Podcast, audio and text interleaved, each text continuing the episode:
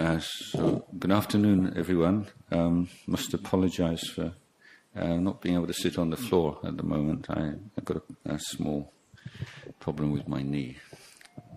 Um, so the um, the format this afternoon will uh, be um, similar to on previous occasions. Um, although, um, as there's such a, a large group, and, and, many of you um, who uh, I've not met before, um, then I think um, we'll try to give as much time for questions and answers as uh, as possible, and I'll try to refrain from talking for too long, um, so that we can make sure that this time we have together is as useful as possible for everyone.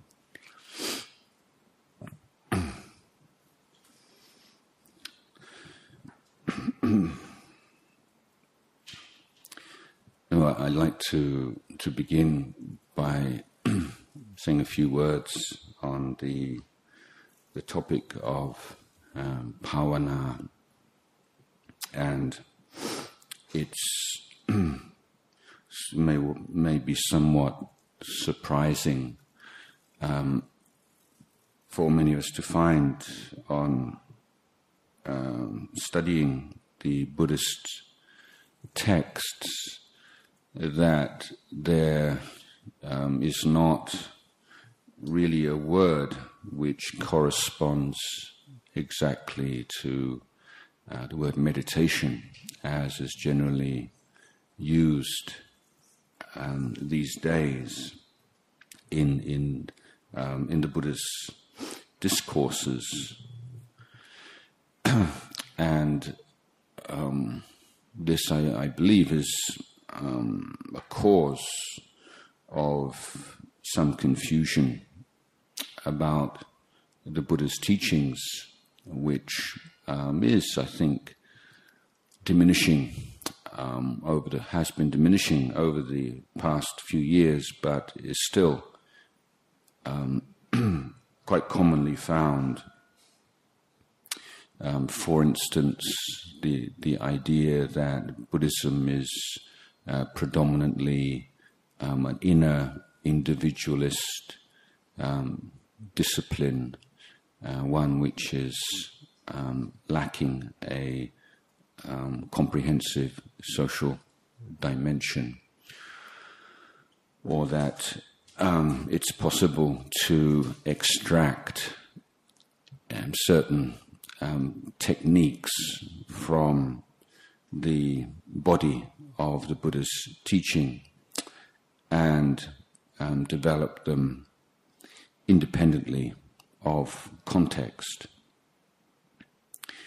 and I believe that um, say, uh, that kind of view um, is due to some degree, at least, um, because we have this idea of meditation as being a particular kind of um, activity or, or something you do at a certain time and place in a certain posture. So if we uh, look at this word um, bhavana, the the word bhavana probably um, translates most um, accurately as cultivation. So it's it's a path of cultivation, and there are four areas of cultivation. There's the cultivation of our relationship to the material world, the cultivation of our relation to, to the social world. Those are the two external aspects. And then there's the cultivation of our emotional world. and that is uh, focused uh, upon finding ways of reducing and eliminating we call unwholesome mental states, negative mental states, or defilements as they're often caused, and finding skillful means of creating, cultivating, um, sustaining, bringing to maturation the positive, wholesome dhammas or mental states. And then, fourthly, there's the cultivation of wisdom and understanding. so, a lot of um, what is referred to um, as meditation would lie in the third of those four categories the cultivation of the, um, the emotional world, skillful means, techniques of dealing with negative mental states and producing and sustaining wholesome mental states. now, these um, four areas of bhavana or cultivation are um, intimately, inseparably connected, and that when certain aspects of this whole um, process of cultivation is uh, or are uh, developed, um, then it becomes um, uh, can become a kind of um, stress reduction technique or um, some kind of therapy, which which is um, good. I mean, there's nothing obviously um, to be said against those things. But the liberating dimension of the Buddha's teachings um, is lost. So, in this um, understanding of the Buddha's teaching, then uh, putting effort into um, uh, our relationship to our own physical body, um, eating um, good, wholesome, and nutritious foods um, in the right amount, at the right times, getting enough rest, getting enough exercise. Uh, these are not mundane externalities, these are um, intimately connected with your um, success in the more formal meditation practices. it's we just have uh, one life, one one mind, and um, everything has to be developed in harmony.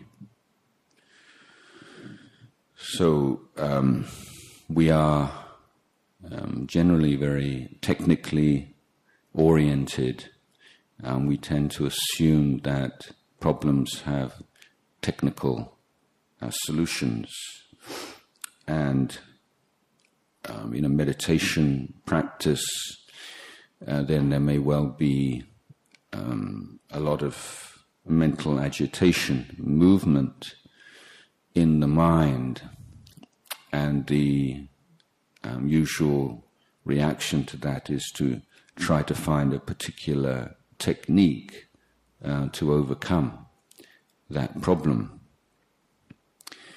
But in many um, cases, the uh, chronic mental agitation experienced um, in meditation practices um, is a warning or a signal that our life in the world um, is out of harmony and that we, we are lacking um, awareness, um, sense restraint, awareness, um, not applying our understanding of the way the body and the mind works in our daily life. So if we're taking in too much information. there's no filtering, there's no um, valuation, there's, um, there's no gaps, there's no rest from this constant flow of stimulation, then it's unreasonable and unrealistic to expect that meditation practices uh, will be um, successful, or at least will um, lead beyond that very superficial noise in the mind. So there are certain problems and challenges that arise in the meditation practice which um, can be dealt with um, by application of specific antidotes and um, techniques, but we also um, need to be able to stand back from uh, meditation sessions and to um, evaluate whether or not the way that we live our life in the world um, is um, conducive to the um, progress in in Dhamma. So the um, if we look closely at the kinds of things that pop up in our mind or, or draw our mind away from our meditation object, then um, very often we find that they are um, sense of distress or uneasiness about things that we've said or done or other people have said or done or not said or not done that we wanted them to say or do. So this is the realm of sila, uh, of morality in the Buddhist sense, which I refer to um, just now as the cultivation of our relationship to the social world.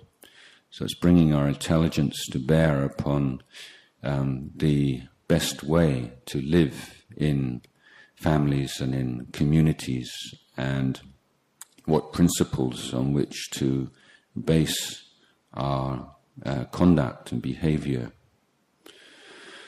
And the basic principle is that uh, human beings um, need to feel safe, um, need to feel warmth, need to feel valued and respected.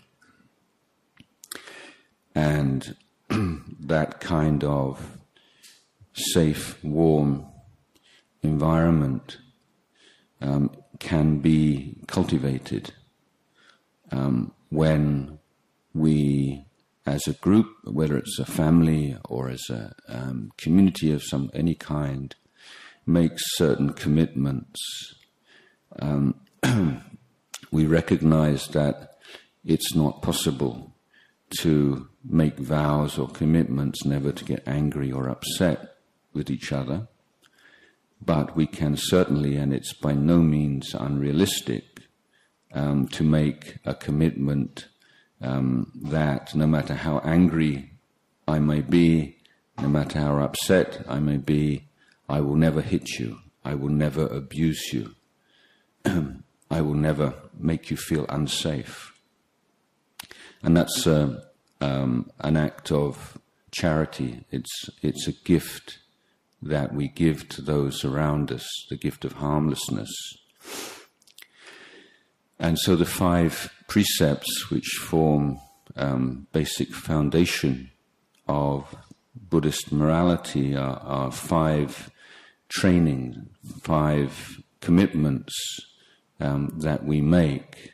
They are pegs or objects of mindfulness in daily life, which we uphold in order to create the kind of communities that um, are able to sustain spiritual life, spiritual progress. when we act and speak in hurtful, harmful ways, then uh, it affects our uh, relationship with ourselves. And one who is uh, going to grow in the Dhamma uh, has to um, have a basic foundation of self respect and has to like um, himself or herself. And that basic um, positive regard towards oneself is uh, created, sustained um, by voluntarily taking upon oneself certain restrictions of how we act and how we speak, um, and also by acts of generosity. So, in the traditional Buddhist formulation, we say dana and sila provide the foundation for bhavana. so, by, by giving and sharing and refraining from hurting and harming uh, we create warm, loving um, communities and families. And internally, uh, there is uh, uh, a marked absence of feelings of guilt and self recrimination, and uh, um, a positive regard which gives us the um, energy and the um, interest in developing um, this cultivation in all areas of our life. So we're observing. This is the um, key virtue. We're observing, we're learning from our experience. Um, if we act in this way, we speak in this way, how does it, it affect us? How does it affect our mental state? how does it affect our meditation? If we we give some time to uh, application of some meditation techniques, um, how does that affect our general sense of well-being? Uh, how does it affect us, our um, feelings of um, uh, kindness and, and uh, clarity of mind and um, understanding of ourselves and others. It's by keeping close track of what happens uh, within our life, within our body and mind, within our relationships with others, um, that we find the um, the willingness to bear with the ups and downs of spiritual life because we, we see for ourselves very clearly that it works. Um, that's not to say that we're, we're experiencing any um, very um, elevated mental states, at least to begin with, but we see that something is happening, um, something is changing there's some transformation taking place. And we may, we feel a few months ago, if somebody had said that or somebody uh, had acted in that way, we would have been hurt and upset all day, and maybe for more than one day. Um, and now um, we feel just a momentary uh, twinge or some uh, feelings of hurt which very quickly um, dissolve. So, looking for the results of, of practice, um, my advice is not to look um, too high for some um, special states of um, elevated consciousness, but just the um, very simple, uh, everyday, um, incremental development of, of wholesome mental states and the weak, weakening of unwholesome mental states. So, this um, cultivation um, in its um, in in the the realm of meditation techniques, which is what most people are familiar with, um, is um, I believe best seen within the context of this overall development or education or cultivation. Um, one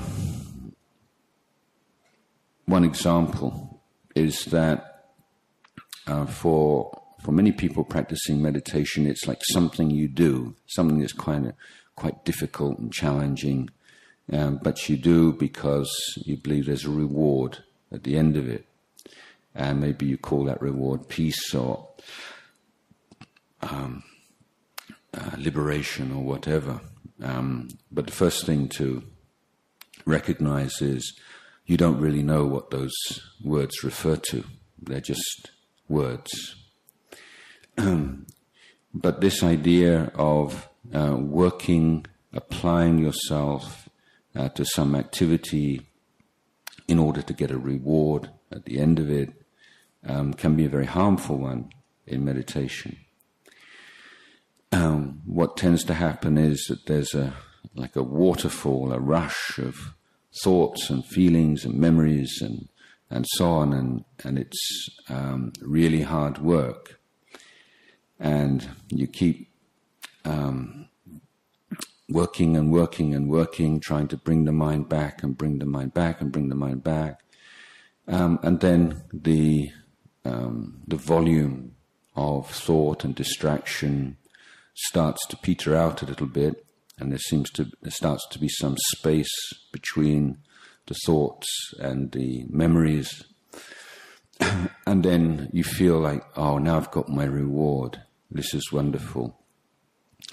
And then uh, the mind just like bathes and enjoys um, that uh, absence of confusion and it's at that point that you get sleepy um, and you lose your, your mindfulness because uh, you're relaxing that alertness and attention, um, which is the heart of, of Buddhist meditation. So, um, I believe it's um, it's um, a much wiser approach um, to uh, these practices um, to see them in terms of the four right efforts, one of the eight factors of the Eightfold Path. That is to say, uh, the effort to protect the mind um, from um, defilements, from unwholesome mental states, the effort to reduce to uh, weaken, to eliminate um, negative mental states that do arise or have already arisen, the effort to bring into the mind um, to create the wholesome, uh, noble mental states that have not yet arisen, and caring for those um, beautiful and noble mental states that have arisen, and uh, bringing them uh, to to maturation. so that that pattern or that um, orientation um, is one which can be applied in every area of cultivation in our relationship to the material world, in our relationship to the social world, in our relationships, um, and uh, most clearly um, and um, un, undisguisedly in meditation practice. So we're, we're, we're uh, moving away from saying I'm going to apply this technique in order to get that result. We're saying I'm, I'm applying this technique in order to develop my skills um, in protecting the mind from unwholesome mental states, developing the skill of recognizing and dealing wisely and skillfully with, un, uh, with uh, unwholesome mental states that have arisen. I'm learning skills of bringing into the mind appropriate um, uh, wholesome mental states, and I'm learning how to recognize these and understanding the causes and conditions necessary to uh, uphold in order for those mental states to stabilize and to become uh, more and more refined and more and more mature.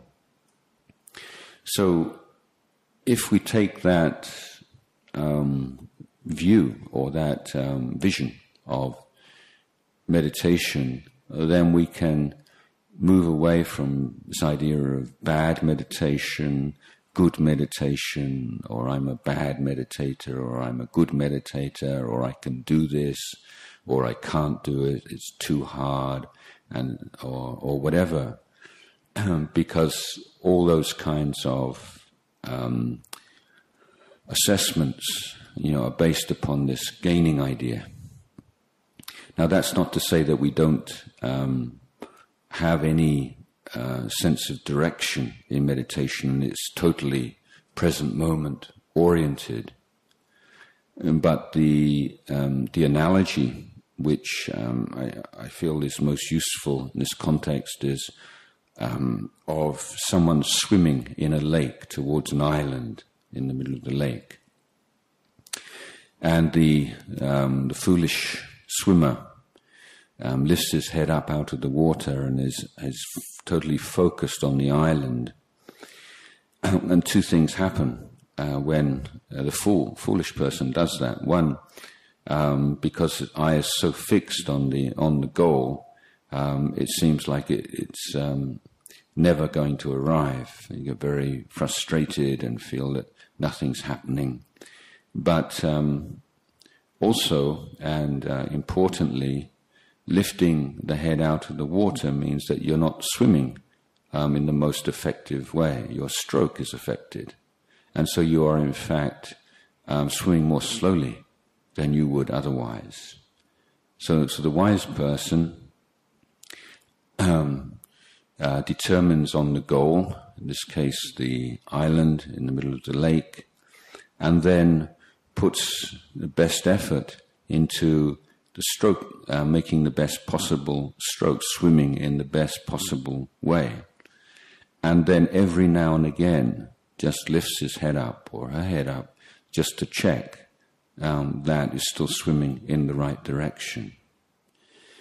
So it's just this occasional check, just this occasional tweak or fine tuning, and just making sure that you're still on track.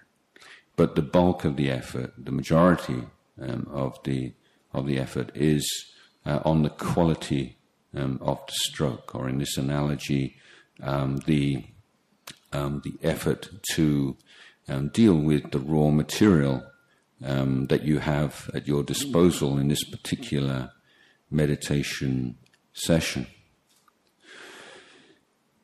Now, in, in uh, there are so many different ideas um, about meditation um, in its narrow um, sense, and um, it's not not for me to uh, to say which is right and which is wrong. Um, but the Buddha did give us uh, one handy um, shorthand uh, method for uh, or rule of thumb uh, to assess these, and that is if any teacher or any um, the meditation center says only this is right, everyone else is wrong, um, then you should be a bit wary of um, that teacher or um, or that um, meditation center when people start uh, making kind of snide comments about um, other or uh, other methods or being condescending, critical, then it's something to um, be a little bit uh, wary of. Um, in ter- um, one of the, the, the um, dilemma, and uh, not dilemmas, one of the talking points um, for a long, long time now is the um, the question of samatha and vipassana. Many of you um, maybe have, have, heard these words, and, and they've, they've um, become very popular ways of talking about meditation, even though in the Buddhist discourses um, they are uh, hardly ever used. What I would um, like to say about on this topic is that in our in our practice, the um, samadhi, stability, um, clarity of mind, and the ability to um, develop insight, clear insight into the nature of the body and mind is only possible uh, when the mind is free of what we call the five hindrances. And these are the, um, the particular mental obstructions, the particular um, imbalances or negative mental states which come up uh, most frequently when we give the mind a job to do, such as keeping our attention focused on a particular object, for instance. so, um, this um, effort to protect the mind, um, to um, deal with negative mental states, create and sustain positive mental states. Um, in first um, periods of meditation, um, we can say that the negative mental states here we're dealing with are we call the five hindrances. And the uh, positive mental states are something we call the seven bojjhangas or enlightenment factors.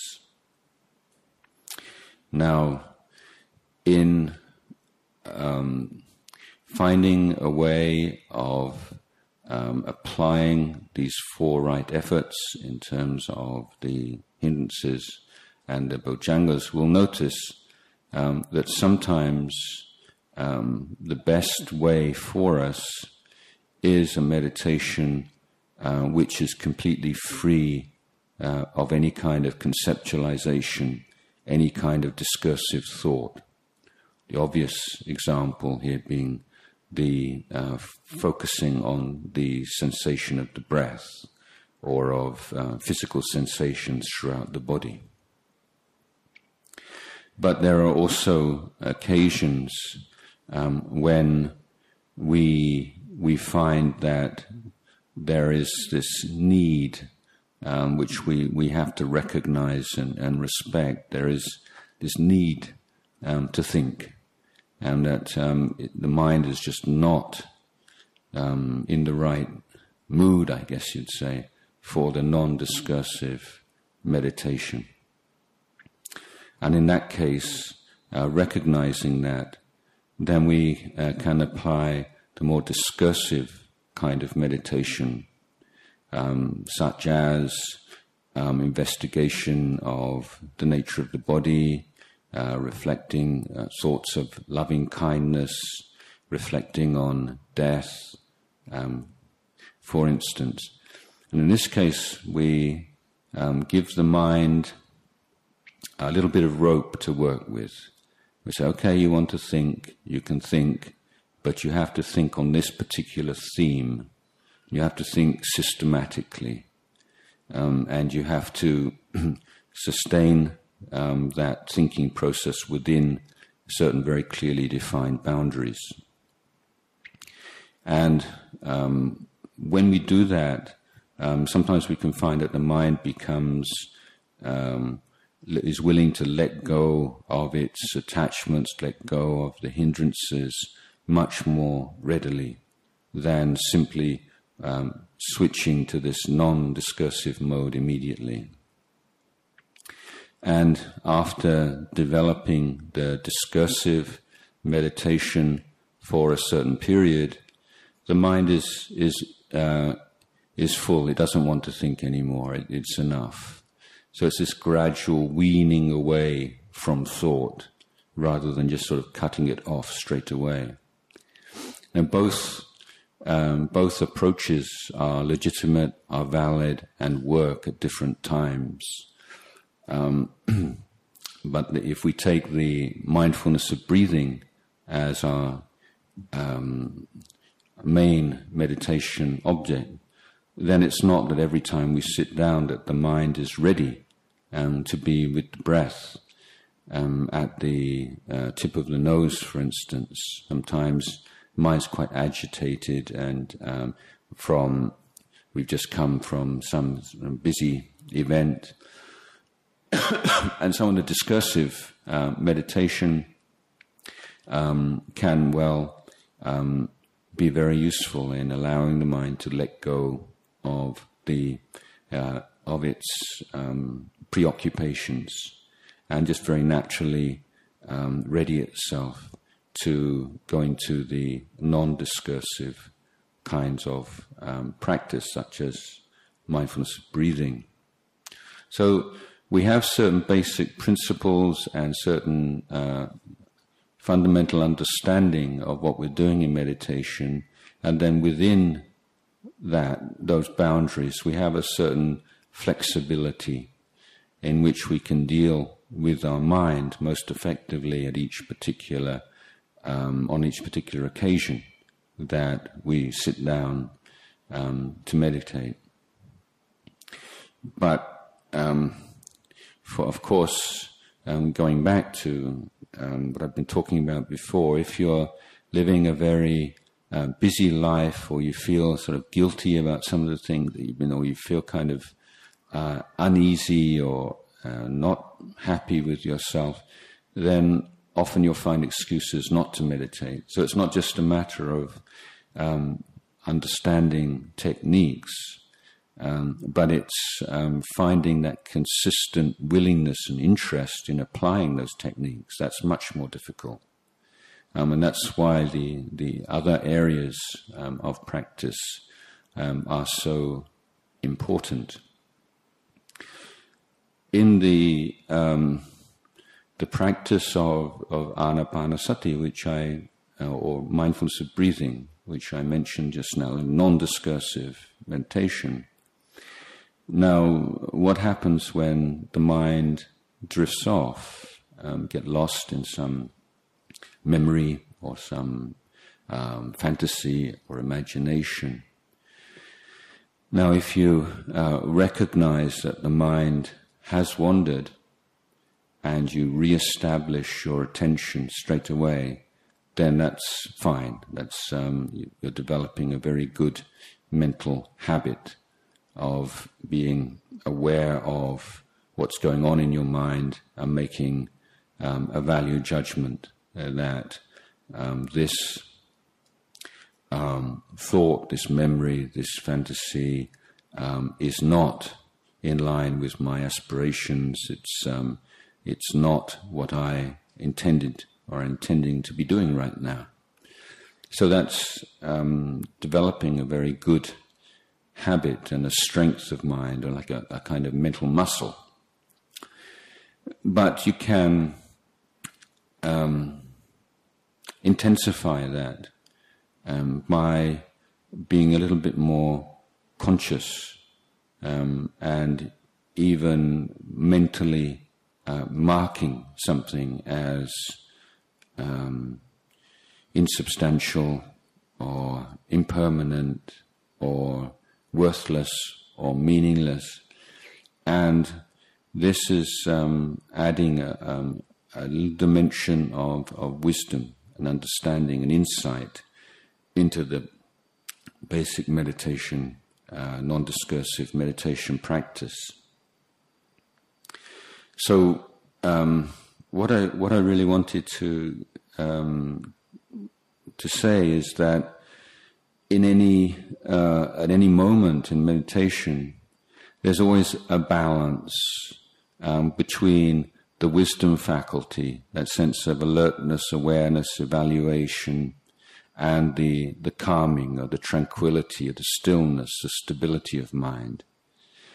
And in a meditation session, uh, there is a, a constant need to re-establish that balance And sometimes, if the mind is um, um, is losing its clarity um, and the hindrances are increasing, then maybe we need to um, introduce a little bit more of the wisdom, uh, investigative um, um, approach.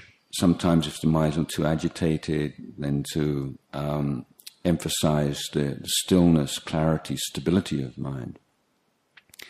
So, if we take these two qualities of stillness, stability on one hand, and this um, awareness, evaluation, measuring, um, assessment um, as corresponding on this stage of practice to the samatha and vipassana, because these two things are uh, organically connected. It's more a, uh, a sense of emphasis in practice. The um, another point, a connected point here, is that if uh, one develops this uh, meditation on the breath, for instance, to a point where we're able to let go of the hindrances, um, and the mind is very still and bright and clear, and and this uh, intense sense of well-being arises in the mind then um, then is that samatha? Is that vipassana? What, what is that? well, I, I, don't think that's such a, um, a, beneficial path to, to follow. What what can be observed um, is that think we all of us have heard since we were children that you know, true happiness lies within, it doesn't lie with uh, things outside of ourselves, and every spiritual tradition, every great teacher and guru and roshi, and you know, have all said the same kind of thing, and, and basically we pay lip service to this. Um, but although we we might um, say that we totally agree and believe that, if we're very honest with ourselves, um, and look at the kind of decisions that we make about how we live our life and how we um, and the values um, that uh, we live our lives by, um, then it's not so clear cut at all. It, it, there's a there's a conflict there. So one of the values of um, realizing this state of inner stillness is not that it's um, you know the goal of meditation in itself. It's a beautiful, wonderful um, thing to realize, but most importantly, um, it gives us that unshakable um, conviction that yes, um, true happiness does lie within. This isn't um, just uh, some uh, mystic teaching or some um, uh, some slogan or other, but it's abs- actually true, and uh, I I can I have experienced just um, uh, a little bit of that of that peace, and that experience um, can then um, start to affect um, your relationship to the world around you, to the everyday enjoyments and pleasures. It's not that you suddenly want to become a monk or a nun necessarily, but there's not that kind of grasping, hungry, hungry ghost um, kind of um, chasing after um, external uh, pleasures in the same way. There's a re um, re-evaluation, a recognition of the pros and cons, the values, the, the um, advantages and disadvantages of, of those experiences. So we can find that we make uh, quite um, important and significant changes in our life uh, following an experience of samadhi very wise changes in our life. So um, that's one of the reasons why I'm, I'm, propounding this idea that this idea that you know just uh, concentrating and just making your mind peaceful is a kind of a dead end, or you know you should um, go uh, go straight for vipassana, and that's where the real um, practice lies, and and seeing that the um, it's not quite so simple as that, and the kind of changes that uh, we make in our life, um, we are willing to make in our life, and this can be in external mundane matters as well as in more uh, profound spiritual matters only uh, we can only um, dare or we're only courageous enough to make these changes when we feel safe and when we feel secure and when we feel stable and where we feel we have some kind of bedrock of experience um, within us. So I think I think it's uh, so common. We're in this um, dilemma of you know better the devil that we do, the devil we don't. Better something, no matter how um, imperfect and unsatisfactory it is, um, it's better than nothing. And that's that's always the fear, you know, where so many uh, foolish and and and harmful um, things we become involved in our lives, and one part of us knows, yeah, it's not really right, it's not. But at the same time, if I didn't have this, I wouldn't have anything. And that's one of the uh, major reasons for, for strong attachment to things is single. If I didn't have this, I'd have nothing at all. And so this inner um, stability and clarity and, and, and bedrock um, experience of samadhi is one that reassures us um, that we can let go of these kinds of attachments and we won't be totally bereft and, and um, uh, completely abandoned with, with nothing in our life at all. So, with the, uh, this um, inner sense of deep, stable well being, then we are applying ourselves to observing and learning from experience wherever we are. And, uh, Ajahn Chah would always say, you know, you put out the fire um, wherever it's burning. So he, he, was criticizing people who think to get on and practice, you know, you need to go to live in a monastery or go on a meditation course, and then you can really do the practice. But he said, wherever you're suffering in your life, that's where the practice is. You know, work, work right there. So if you are giving a certain um, amount of time every day to this more um, uh, focused um, application to the four right efforts, and then applying those four right efforts in your daily life, you're getting a lot of information. Uh, the more you observe, the more you learn.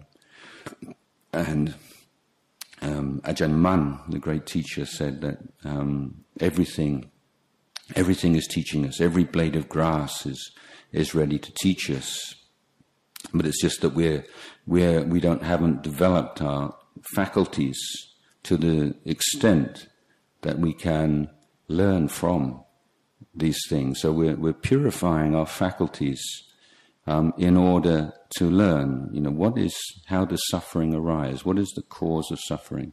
How do we let go of suffering? What is the, what is the path to, to liberation? So these are not philosophical positions or um, theories, but this is everyday life, learning from our everyday experiences of like and dislike, um, pain, pleasure, satisfaction, dissatisfaction but we have to develop this inner faculty of uh, being able to put aside all the usual noise and distraction and being able to learn from um, what is happening around us and within us moment by moment. So I would like to end the discourse at this point.